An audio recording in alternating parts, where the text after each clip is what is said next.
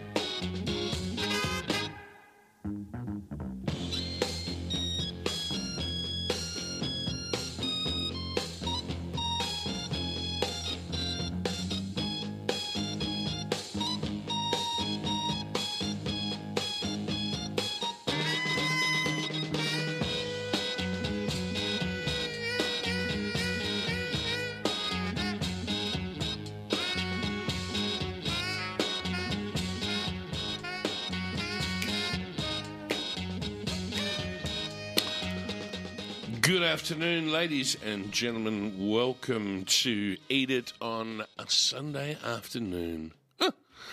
It's got a nice ring to it. Maybe we should keep doing this show. Sounds kind of good. Uh, hi there. My name is Cam Smith, and uh, across from me, it's good to see after um, oh, a few weeks away, Carl Chapman. Hi. Good morning, Cam. Yes, it has been a few weeks, a few months. Christmas and New Year. Oh well, you know, it's uh, that whole thing of um, uh, this compression, the elastic nature of time, living through what we've all lived through. It's um, it's hard to keep track of time at the moment. I reckon. It really is. And uh, I was only saying to uh, the esteemed Tim Thorpe outside how, as we move forward, sometimes what's happened in the past tends to compress and somehow very quickly recede. Not for everybody, Yeah. but sometimes. And uh, I wonder what Einstein would say about it all. I would have to speak to the uh, the scientists. Or we could have a séance. Einstein, Albert, what do you think? Uh, yeah, and speaking of scientists, we uh, it would be remiss, would it not, to acknowledge, thank them for their contributions, their erud- eruditions, we could say. And personally, I need to thank Dr. Shane. I don't know if he's listening. No, he's dealing with all his Zoom people. Check this out, Carl. Look at this. I saw that a big bag of. Bag, it's beautiful tomatoes. Tomatoes. Seven. Lucky seven. Here you go. That's what the bag sounds like. These are homegrown tomatoes from Shane's Bush. There you go. Yes, and I didn't mean to be provocative at all when I said that at all. So, um, but he's uh, he must have a very productive bush. I would say. There we go. Some, you know that joke. Woman walks into a bar and asks for a double entendre. So he gives one. Very good, Cam. Thank you. Bang. Okay. It's like Uh, the old days of Paul Harris on Film Buffs. Oh no! Oh, oh, oh, oh, my heart. Through the heart. Uh, I should probably just move on and say on today's show, uh, we have Jo Barrett. Um, Jo Barrett, how would we describe Jo Barrett um, if uh, you were to meet her, Carl? I would describe her as a polymath of cooking. Great description. Yeah, she is. Um, she's probably one of my favourite um, chefs in Australia, up and coming. And she's uh, forget up and coming. She's here, uh, and uh, she's been spending a lot of time on Flinders Island lately. Fantastic. And uh, but she's down at Jeff's shed because she's judging uh, the Bocuse d'Or, which I think means the Golden Bocuse in French, uh, cooking competition uh, that has been put into hiatus for a couple of years, but. She has generously said that she will chat with us very, very shortly. uh, before she has to go and judge fish, uh, which happens at twelve thirty. So. Uh, here's our little notes. We'll have to be out around about twelve twenty because the fish will be calling her. I say the fish don't wait. And those fish don't wait for nobody. Uh, no, they don't. We go to John at the market uh, because in these uh, interesting times that we live in, they just keep getting more interesting, don't they? They really do. Uh, we will chat with John at the market, and um, and also an acknowledgement needs to be made because um, just as a bit of my own self censorship, and I'm being quite sincere here, Carl. I was um, talking at the beginning of the market report because I go to the Queen Victoria Market, as you know, because you, I've handed you the file, and we talked about the Queensland floods and how those floods are going to affect the prices of vegetables.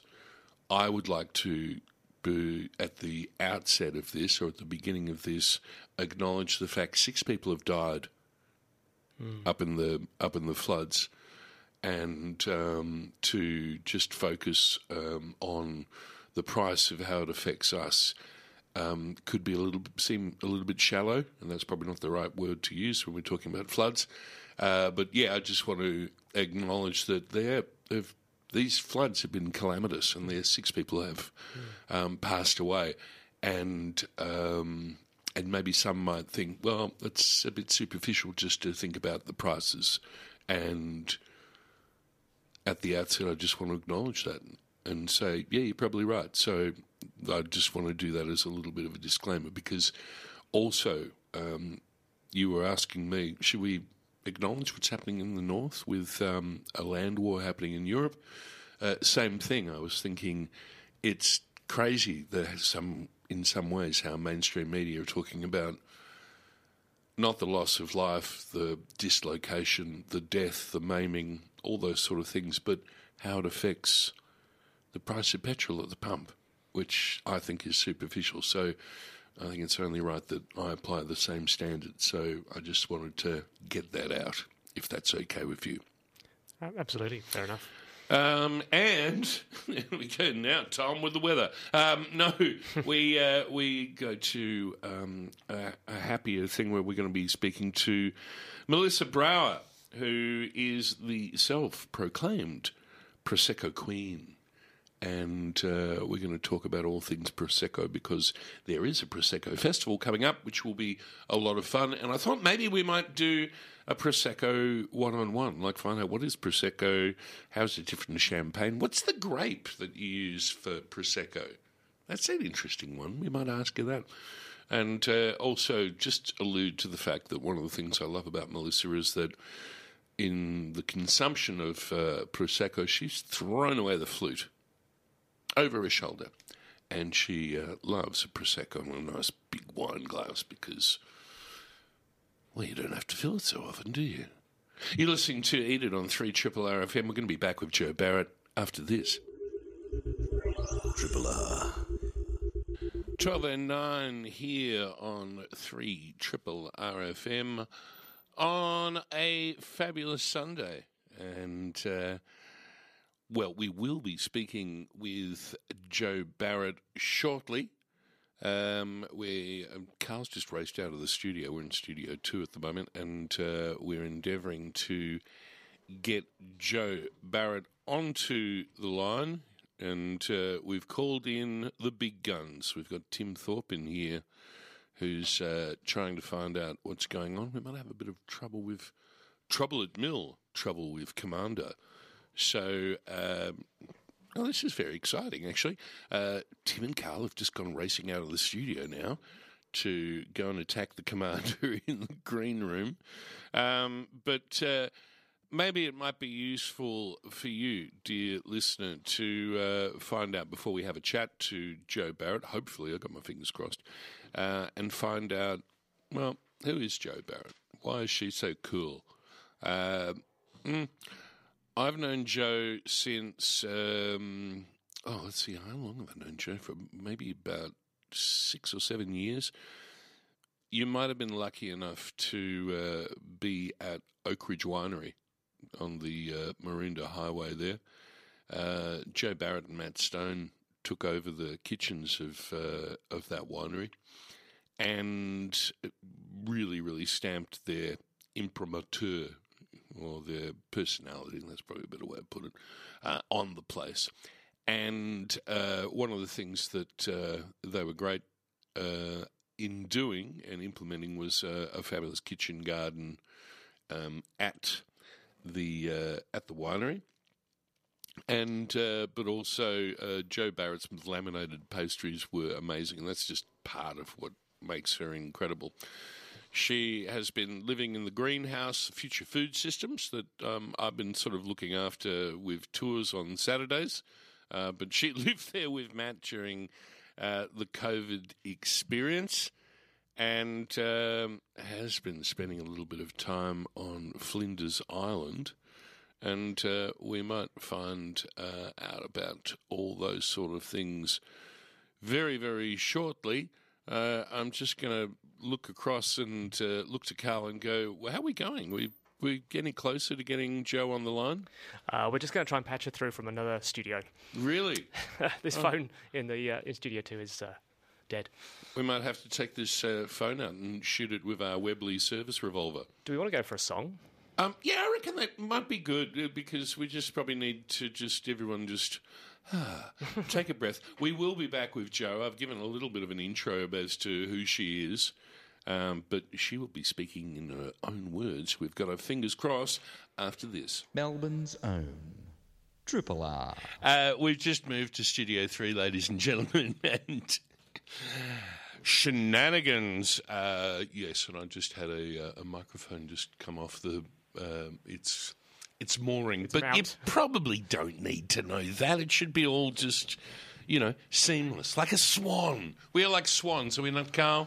Paddling furiously. like mad, like mad, and uh, and the one who's just been watching it all bemused, probably just outside Jeff's shed, is the redoubtable um, and the polymath. I'm now calling you Jo. Jo Barrett, hi. Hello.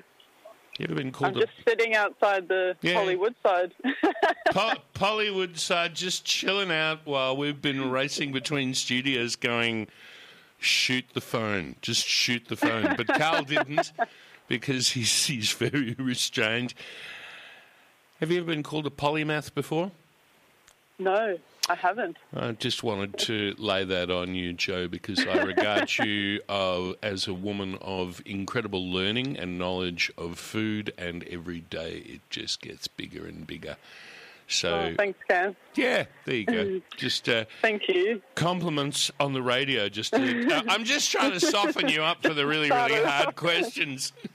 That's that's really what I'm doing. Um, I, uh, while we were running around, or I was, and I was just sitting there, just sort of gas bagging while Tim Thorpe and Carl Chapman were running like the Three Stooges between studios and phones. Um, I described the. f- I I think the first time we met was uh, was it Oakridge, or was it I before believe that? it was. Yeah. Uh, maybe in passing, but then, yeah, you came out to Oakridge and hosted some events with us. Oh, I did. Oh, those were the days, weren't they? Melbourne. Oh, Melbourne. they were. And they're back. Yeah, Melbourne Cup. I remember the gumboot throwing as well as your incredible food that you, that you used to used to do. And also, one of the things that really stuck um, stuck out for me there was your beautiful flour mill from Austria. Oh, yeah, I missed the flour mill. It's I'm- at Joost's place at the moment. Yeah, that is just oh my god, that was uh, that was a, a wonderful piece. Um, tell tell the listeners, please, the um, the fact that you've been away in um, in the middle of Bass Strait on um, on an unspoilt, beautiful, beautiful island. Yeah, I, so I, um, when I finished up at Future Food System, I snuck out and landed on Flinders Island, which has been an incredible experience. So Flinders Island is part of the Furneaux Islands, in between Tasmania and the mainland Australia. Yes. Kind of opposite King Island, even though it's twice the size of King Island, but the population Wow. is probably only 800 to 900 people. And it is absolutely incredible. What sort of um, uh, can you describe it for us? I mean, is it um, has it got height to it? Are there hills, beaches, forests. What, what's it like? It is. It's rural. It's very rural. Um, Yep. does get quite quite weather affected. So the major peak is Mount Strzelecki. I think it's 275 meters above sea level. Boom, About a at you 45 minute walk. Yes. Um, and it's incredible. So from the north of the island, it varies very differently to the south. yes. Um, so I'm predominantly based up in the south, uh, sorry, the north, and it's almost like a step back in time, but in the best possible way. Um, there's kind of one major road, half of it's not paved. There's Yes. one restaurant, the Flinders Island Wharf. That's where I'm at, and there's two pubs, the Tavern and um, the International Interstate Hotel, and that's about it. One supermarket doesn't open on the weekend. So Yeah. it's been an incredible experience to be rural after living in Fed Square for a year. Yeah, in the oh, it's that that would have been such a weird experience because you were sort of living in the heart of a deserted city, um, in this beautiful space, the the greenhouse.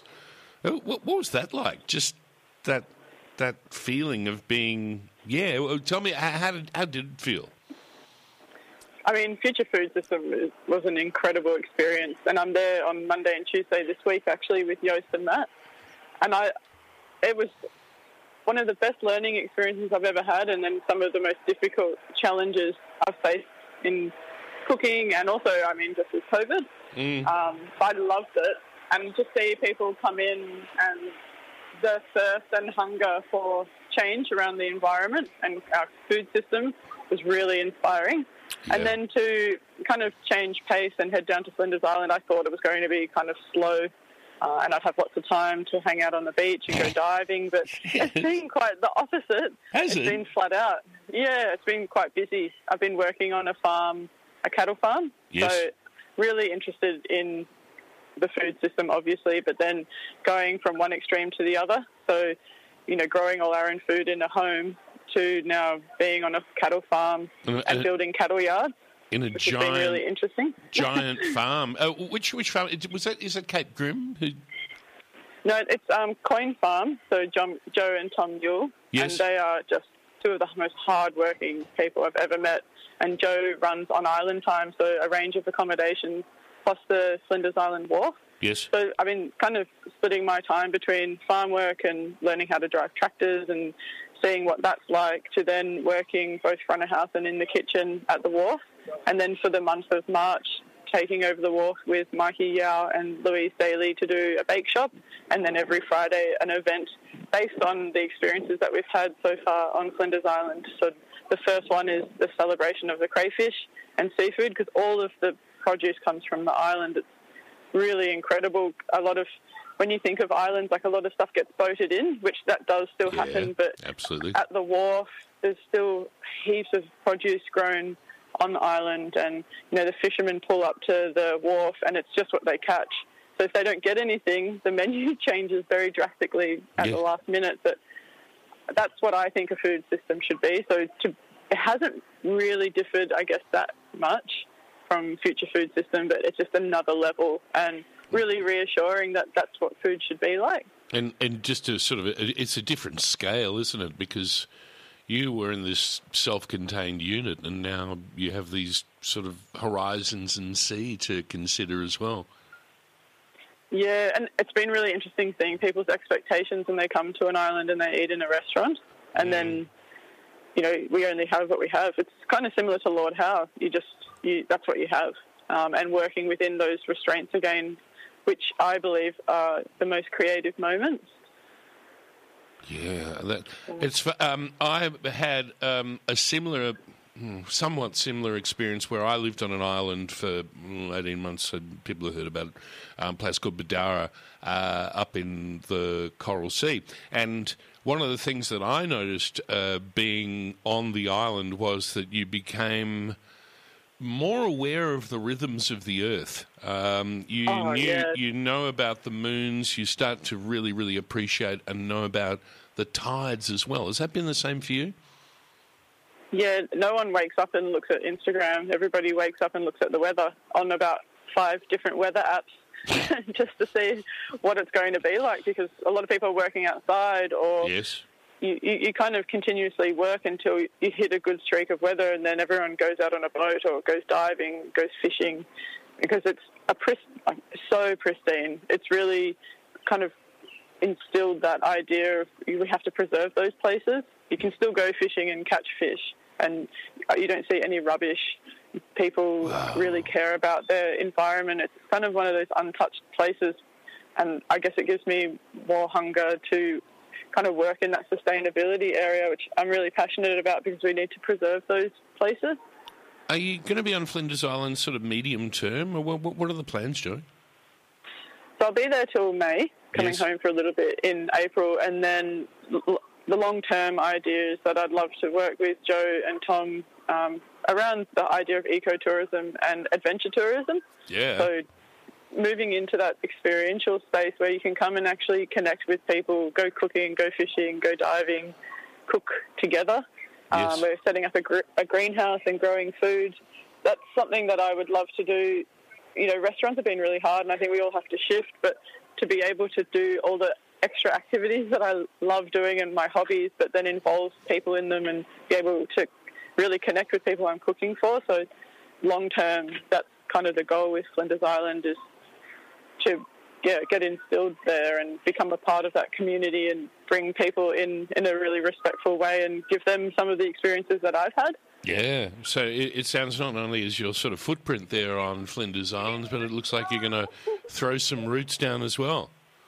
Yeah, I'd love to. If I can, it's pretty hard to get in there, um, but I'd love to. Yeah, I'm still definitely working, you know, in a restaurant and cooking, you know, in the short term, um, but long term, that's where I'd like to be. You know, just really connecting with people around food and sh- shared experiences.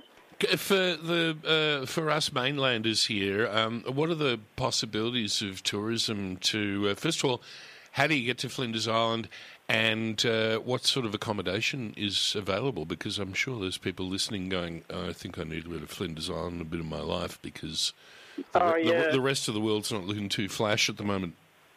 No, and you do, I always find people who do get the opportunity to go come away a different person. You kind of fend for yourself, Yes. and you really discover. I don't know, make some decisions for your life. So you can fly out of Lilydale and Essendon um, with Sharp Airlines or by private charter. You can also fly from Tasmania, and then you'd want to hire a car. And you Yes. fly into Whitemark, which is the main town there, and then on island time have a range of accommodations all over the island. Yes. And there are uh, accommodations, but it is pristine. If you're looking for a quiet getaway, um, we just had Darren and Cath Purchese over from Burch and Purchese, and that was so much fun. So it's getting a real, like a chef.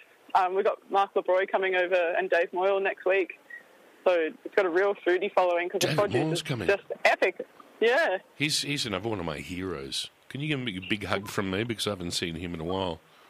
Oh, what a beautiful man. Ah, he, he sure is. And also, uh, yeah, just to uh, uh, amplify what you said about uh, Kath and Darren, um, two great cooks, of course. They uh, very, very famous for Burch and Purchese making all their sweets. But um, I saw them the week and they looked so chilled out. And they said, Oh my God, I'm so chilled out. And yeah, we're moving from Melbourne, by the way. it was like, Really? What, what happened to you? Did you know? what's going on? Um, that all sounds great. Very, very quickly, and I just want to quickly acknowledge where you are. Um, and Carl's looking at me going, We're really going to get a move on. So there is a book that is going to be coming out. Is that correct? Yes, I've been writing a book on my time on Flinders Island, which has been really fun. Oh, that sounds Um, great. that- So I have to have my manuscript in by May, and at the moment, I'm just about to walk in and start judging the Bocuse d'Or. Yeah, and uh, oh, you're going to do that in about two minutes anyway, so you're going to have to go. Uh, tell very, very quickly in 30 seconds what is the Bocuse d'Or, um, and um, yeah, and what you're The judging. So the Bocuse d'Or is one of the most prestigious uh, cooking competitions for professional chefs. So we're judging the Australian round, then it goes to Asia, and then it goes to the international round. Um, which, if you have never competed in cooking and you're thinking about it, definitely do it. It is the most incredible experience. It's the grand final. It's the Super Bowl. It's the Stanley Cup. It's the Wimbledon final. It's the big. It's the biggest, isn't it? Well, It's something that we need to bring more of to Australia and take a bit more seriously, in my opinion. well, we've been Yeah. we've had Michael Cole on the show uh, quite a few times when he was competing. Good luck with the judging. Uh, love you, Jo. Um, look forward to seeing you, and um, can't wait to see the book from Flinders Island. Thanks, Cam. Love you. Yeah. Bye. See you. Jo Barrett. We got there. Thank you, Carl. Triple R on FM, digital, online, and via the app. Good morning, John. It's a little bit of a gloomy morning here at the Queen Victoria Market. We have Queensland that's flooding.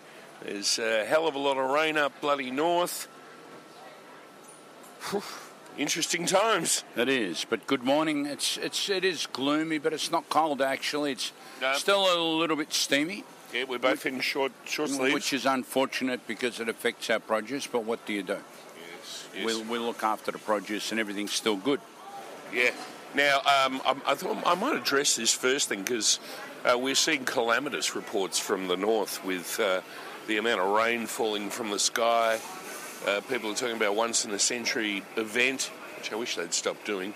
Um, what are your thoughts about um, how that's going to affect supply Australia wide here, ramifications? Well, let's look at Gympie first. I saw last night on the news the the water was floating up to the top of the roof of the pizzeria, and the traffic lights are up to the top of the traffic light now. At the Possibly moment, not good for the beans. Definitely not. You read my mind. Because at the moment we're not getting beans from there. We're getting them from Gippsland, which is south south uh, east Victoria, southwest Victoria, Southwest. Yeah. southwest. Yeah. Um, but it causes problems for later because rain and floods wash away the topsoil. Uh, your topsoil's gone or your nutrients are gone, so they've got to bring all the good topsoil back. They've got to feed it, prepare it, so that the next crop of beans is going to grow and grow properly. Um, so that's a problem. That's just one crop. So you know, then we get Queensland uh, capsicums and eggplants later. At the moment, we're getting a lot of hydro stuff because uh, apparently all the stuff in Mildura failed. Uh, the- Really? Yeah. Uh, normally we get beautiful field eggplants by now out of Mildura. Why did it fail? Do you know? Lack of rain? A Too bit much of this rain? and a bit of that. I think a bit of humidity and um, probably rain at the wrong time. Yeah, okay. um, a combination of things. Yep. So, you know, we got hydro eggplant, but they're still beautiful, don't get me wrong. Um, don't get the pink ones because the pink ones are mainly bitter. Uh, you get the nice dark ones if they've got a little bit of give better. Right. Okay. Um, That's right. That's something that I've learned from you. We've that, been. a, that a spongy eggplant is a good thing as your friend. That's right. Yeah. Now, we've been lucky that we've got our beautiful Victorian grapes. We've got um, the small seedless sultanas, which um, I brought some over here. Um, it's pure sunshine. They're golden brown. We've got some that are a little bit greener. Some people don't like the golden brown, but I'm greedy. I like the sunshine. And we've got the real muscatels, big, beautiful, purpley um, baubles there. They've These- got a this- seed inside. These lines, these two lines, are, first of all, I want to say they're, they're something I look forward to just to see because they're a harbinger of, uh, of autumn. You know, they're like a, a little signpost. But you've been doing these lines, these look exactly the same for how many years now? Centuries. Yeah. This is the way God made grapes. Yeah. You know, these, beautiful. These are grown in the back blocks of um, uh, central northern Victoria, uh, where they get very little irrigation Mm. uh, or rain, and um, they get rain at the right time when the vines are flowering, and a little bit more rain before they um, uh, are ready to pick, and they're in heaven. Uh, the grapes grow, they they swell up, and then they get the right content of moisture in them, and away we go. The sugar's there, and, and we have a feast. Geez, they're good. Yeah, but there are a lot of other modern grapes as well that are quite nice. Yeah. But these are the two best preferred and the highest sugar level. Mm. And there are so many things you can do with them. With the sultanas, we like to eat them um, fresh. And sometimes when we're crazy, we make a jam. Yeah. And the muscatels the same. We eat them fresh. We eat them very, very cold with a crusty bread. You like shoving them up uh, chicken um, in the stuffing. Well, no, yeah, no. Also, um, uh, I, I love um, throwing them in at the last twenty minutes in the Oh, pan. in the pan. In the pan. Oh, see, we're different. We put it in the stuffing. Yeah, yeah, no, I like just because then they they actually shrivel down a little bit and then mix with all the other Does, bits. does your chicken go purple? Uh, that's only if we put that um, that awful garlic in there. Remember, you, you know, you do that, you get that blue tinge, all the, all the Yeah. sulfur compounds. and you out. worry, you say, "What am I Oh, eating? yeah, what? what's going on? Yeah, yeah. No, these just concentrate in flavour and they just become this lovely counterpoint to the chicken. Beautiful. Yeah, because sometimes in the stuffing, um, the the um, colour and the tannin comes out of the grape Oh, into the stuffing, and, Yeah. and you get beautiful purple hot spots.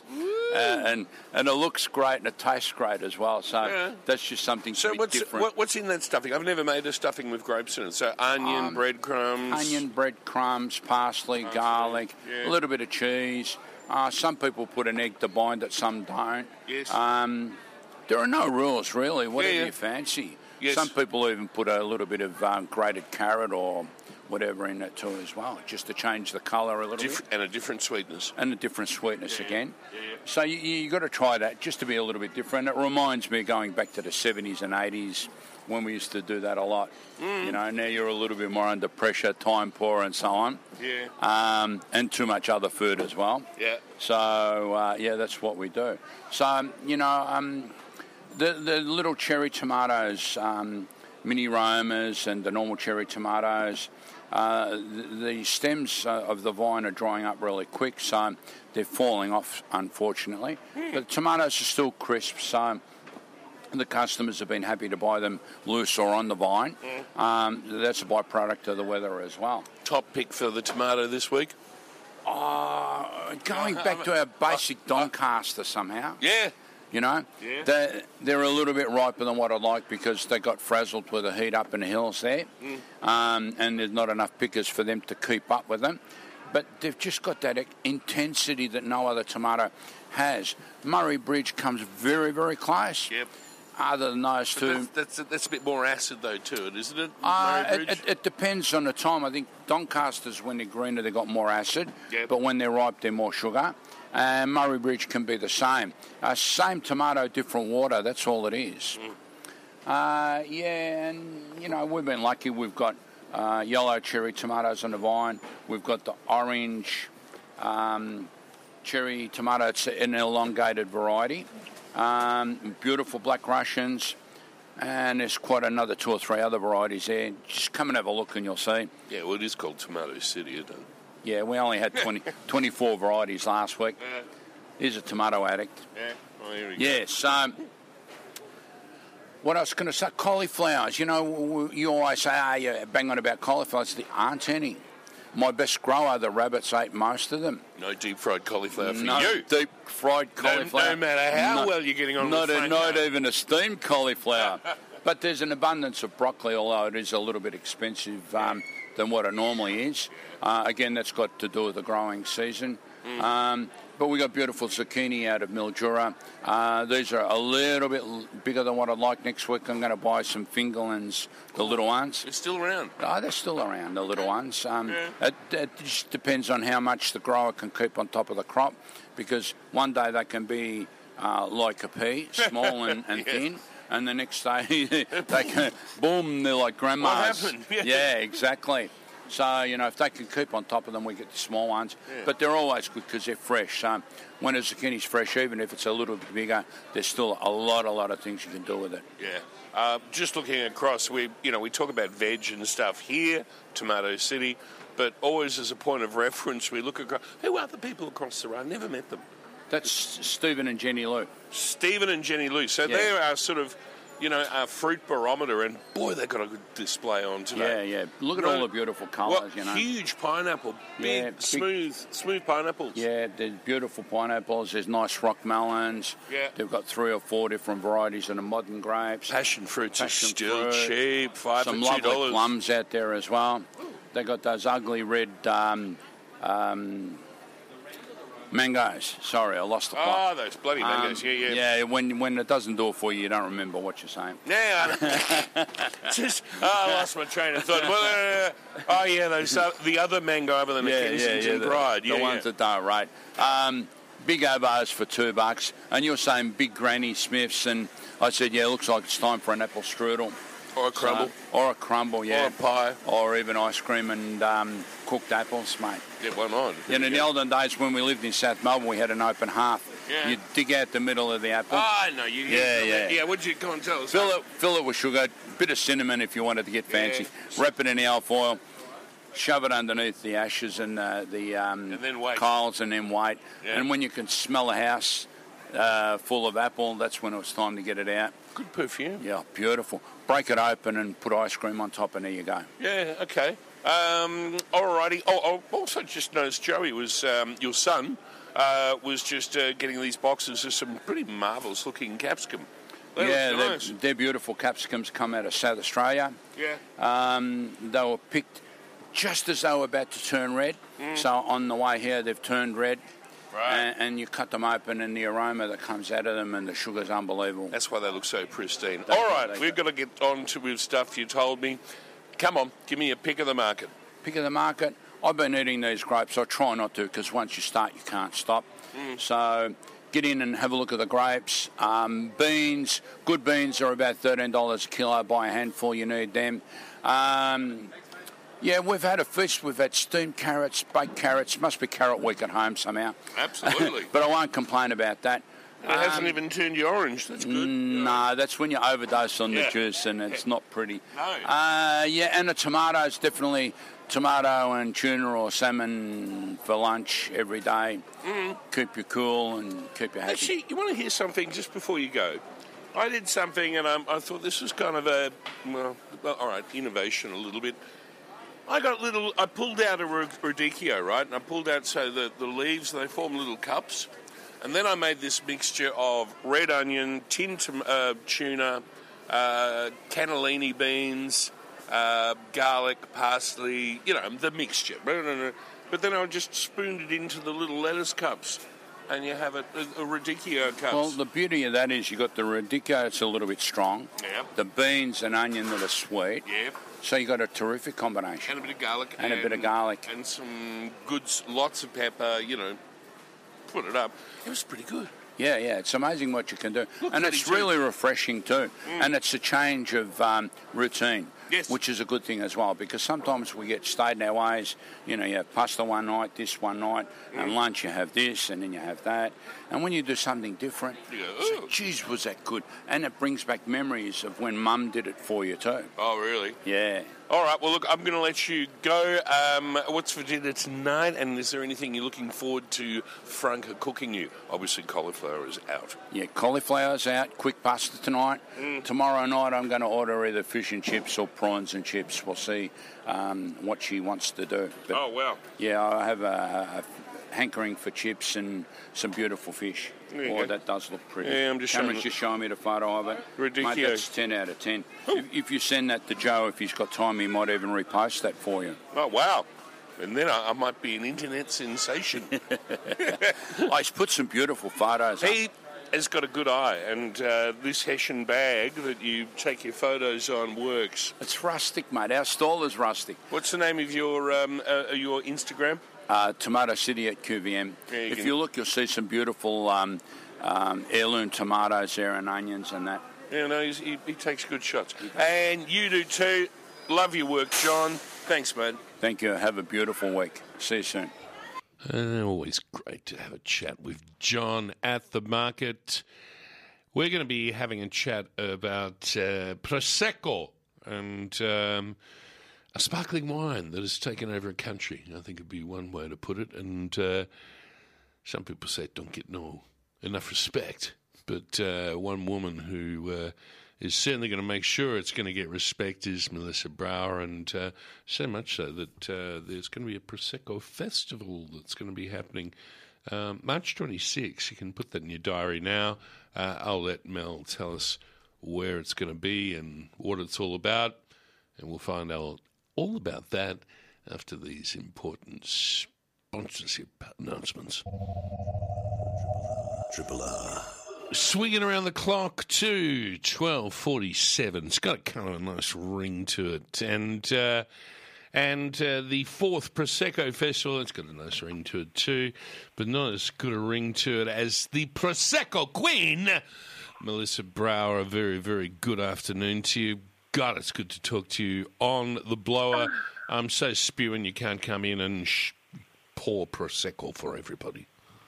Well, I know we did do that last time, and that was a lot of fun. But uh, right. yeah, the, uh, We the will. scheduling has meant I've got uh, twenty people about to turn up from, to my house for a big family lunch. So this is uh, this is how we're going to have to do it today. But I'll make it up to you, I promise. Really? Well, well, that's th- look. That's don't worry about it. We are still not allowed to have guests in the studio.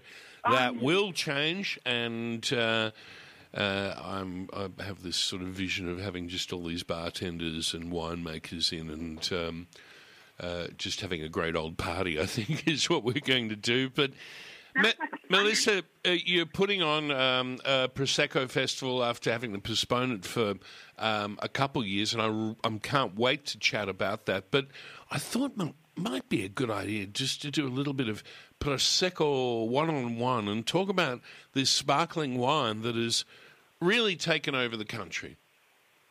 Well, kind of has, and it's It kinda over has. the world. You know, I mean, you can go to a any ca- cafe in Paris, and they're all sucking on Aperol spritzes, which of course the main mm. ingredient is is prosecco. So Yeah, right. it's it's good enough for the French. It's probably good enough for me too. Wow. Um, it, it's actually been outselling champagne for the last five years worldwide. So Has it really? I think the, yeah, the reason is it's just so accessible. It's really easy to drink. It's uncomplicated. Mm. You don't need food to enjoy it, although if you're being responsible, you probably should.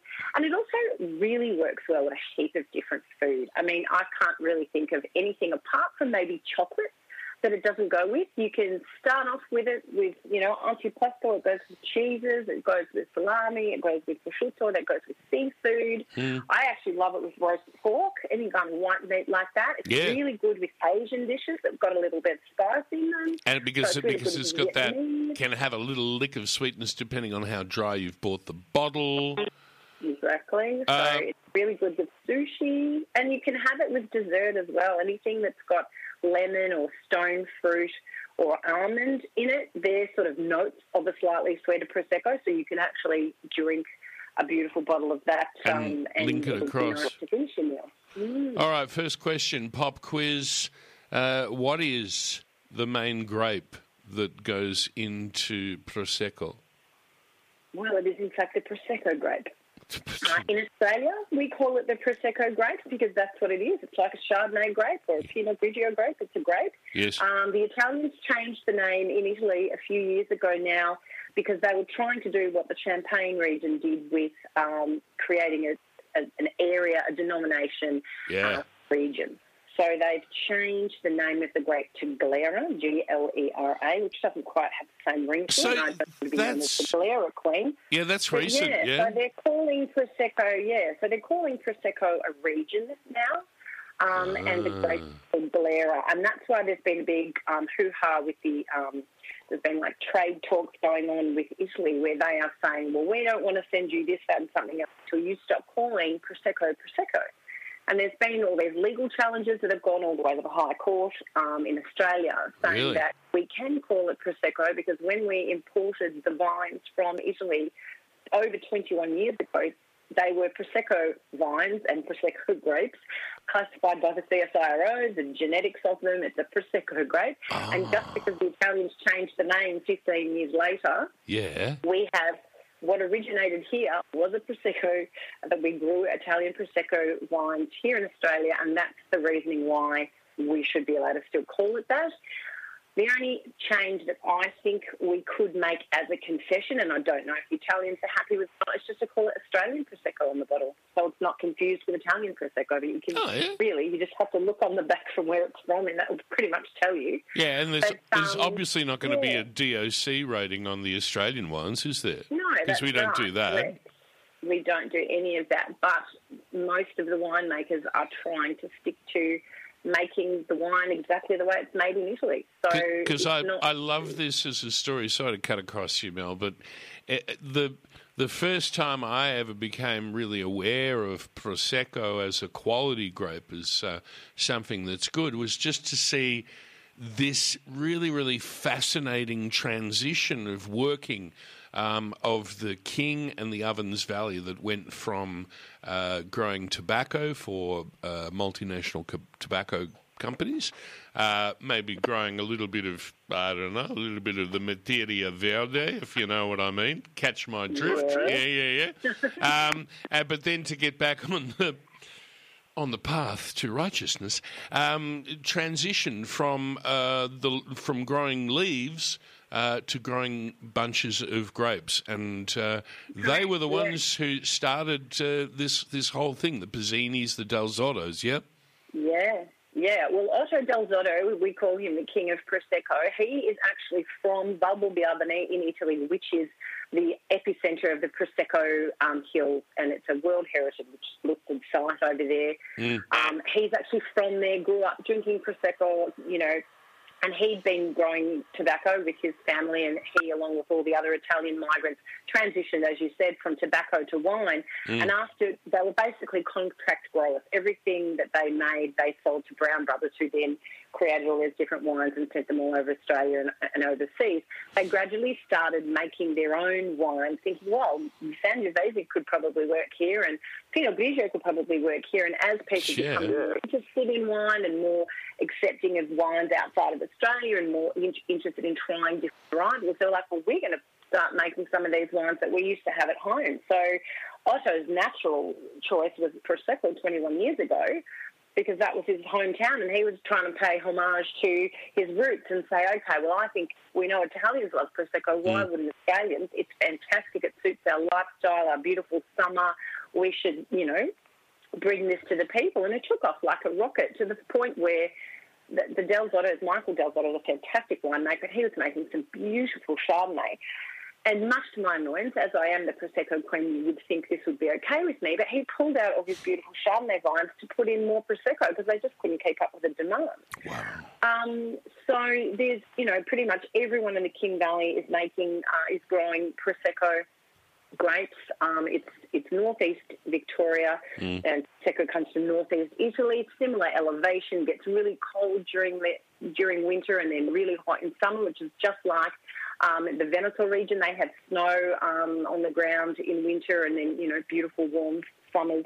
Just like we do, so it kind of just works. It's a good, it's a good spot for it. It need, it's a cool climate wine. It needs to get really, really cold to be able to get that beautiful crisp acidity into those grapes. Um, anywhere that's too warm in Australia will actually kind of mangle what Well, the, what happens the to wine it? is supposed to taste like. Well, it just you need the, the, the cold weather to retain that crisp, bright Yeah. acidity, that crunchy freshness. And if Yeah. you have it too warm, you actually lose that, and it comes it becomes a bit flabby, and it's not. It just doesn't have the characteristics, of crisp lemon sherbet, the Yes. citrus. It just doesn't. It just doesn't taste right to me. It gets a bit blousy. Yeah, it does. Yeah. bit blousy. Um, I love prosecco. I think it's uh, it's just a, a great drop, and uh, um, it's interesting that you say now that uh, prosecco has uh, exceeded the um, the amount of sales for uh, sparkling wines from uh, France. That's amazing. But in a way, I can, either. I can see why. Yeah, well, it is. It is obviously it's more affordable. It's not made the same way as champagne. It's made. It's a much more cost-effective process. Yeah, less you alcohol. Actually get that stuff. It's yes, lower in alcohol, eleven percent instead of sort of twelve and a half. I think for champagne. Yes. Um, and interestingly, the Aperol um, liqueur is also 11%. So when you're having an Aperol spritz, it's it's prosecco, it's Aperol, and then it's soda water. So it's actually a good a good um, you Aperitivo. a cocktail, but you Mm. don't. You're not going. It's not like having three shots of gin. It's it's quite a No. nice You can light. you can still walk afterwards. Now, uh, Prosecco rocks. We agree about that, and uh, we agree that lots of Australians have taken up. Tell us a little bit about your Prosecco festival that's uh, going to be taking place on the uh, Saturday, March twenty sixth. So excited about this. We literally just snuck the 2021 in a month before we went into the chaos. So I will not mention that it starts with C. Yeah, yeah. Um, it is the original C word. Um, we managed a little pop up at the Emerson last year, again in between lockdown 5000 and 5001. Yeah, I remember that but one. This year we're back in full force at the Abbotsford Convent, which is just the most divine location. We've got a great big, beautiful room. We're going to fill it with Italian and Australian Prosecco. There's going to be um, we've got some beautiful Italian cider this year. We're going to get some local craft beer. Um, and then we've got a gorgeous lawn that we're going to be having um, Van de Vino, the Prosecco van. Um, there'll be an Aperol Spritz garden. That's my little van, my little vintage caravan bar. Yes. So um, that's going to be an Aperol Spritz garden. We've got, oh my God, the food. We're going to have oysters from John the Oyster Bloke, the Lake Wonboyn, beautiful Sydney rock oysters. We've got Abruzzo Lab coming along doing the beautiful arrosticini. Um, you know, the grilled meat on the sticks. Yeah. Um, we've got Pizza by Ganzo, which is that um, collaboration with Ian Curley, which is a, a local um, pizzeria in the city of Yarra. Yes. Um, who else have we got? We've got, oh, that's Amore Cheese is doing their beautiful gnocchi. And Giorgio will be there. I know, Giorgio and Dario. Yeah. Um, what else? Beautiful Oh, man. Bistro and Deli are doing the most amazing menu. Of, they've got kingfish crudo. They've got oh, they're doing beautiful prawn cocktail rolls with um with um seafood sauce. Um, God, who am I forgetting? So I'm just looking at I Carl be Both of our eyebrows both went up. Went, oh, that sounds nice. I know. That'd be awesome And with a glass of prosecco. Everyone that I know, and everyone we're working with is literally just embracing the prosecco theme. So what can we Yeah. make that's going to go with prosecco? Even the Abruzzo lab's doing. Um, they're going to be doing prawns on skewers, which they'll actually have brushed with prosecco before they cook them. So Oh. everyone's getting into the spirit of it, which I'm loving. That sounds like a Um, so, great yeah, it's day. going to be fun. Okay, uh, these wait. oh, and uh, I'm doing masterclasses too. and you are doing that now. These uh, prosecco Mhm. grapes they don't grow on um, they don't grow on trees. You know, they have to grow on vines, and uh, it will cost a little bit of money to get in. How much um, is are the tickets for this? Sixty-five dollars is gets you a tasting glass that you get to take home, beautiful plum glass, Yeah. and that's tasting of absolutely everything, all the wine, the beer, the cider. You get to try, try all the wines, and then you can buy them by the glass if you want. They're all the same price, ten dollars a glass. You can buy an Aperol Spritz. You can buy bottles to take home. Um, and then, of course, we've put on this beautiful um, food lawn for everybody to enjoy. There'll be some cruisy tunes to listen to. It's a great day out. And then if people want to do the masterclass, Sounds good, that's uh, 45 minutes speed date with me for $120, and you get to try about five different Prosecco's before you go in. Brilliant. Learn the difference between Mel? DOC, DOCG. Mel? We've only got about uh, 20 seconds, uh, so they just type in Prosecco Festival 2022. Can't wait to see you there. Congratulations, and here's to that great grape. Thank you, Mel. Cheers, you legend. Bye. Hi, this is Cam Smith, and you've been listening to the podcast of Triple R's Eat It, a weekly radio show about food and drink, broadcast live on Triple R from Melbourne, Australia, every Sunday. Hope you enjoyed the podcast, and feel free to get in touch with us via the Triple R website.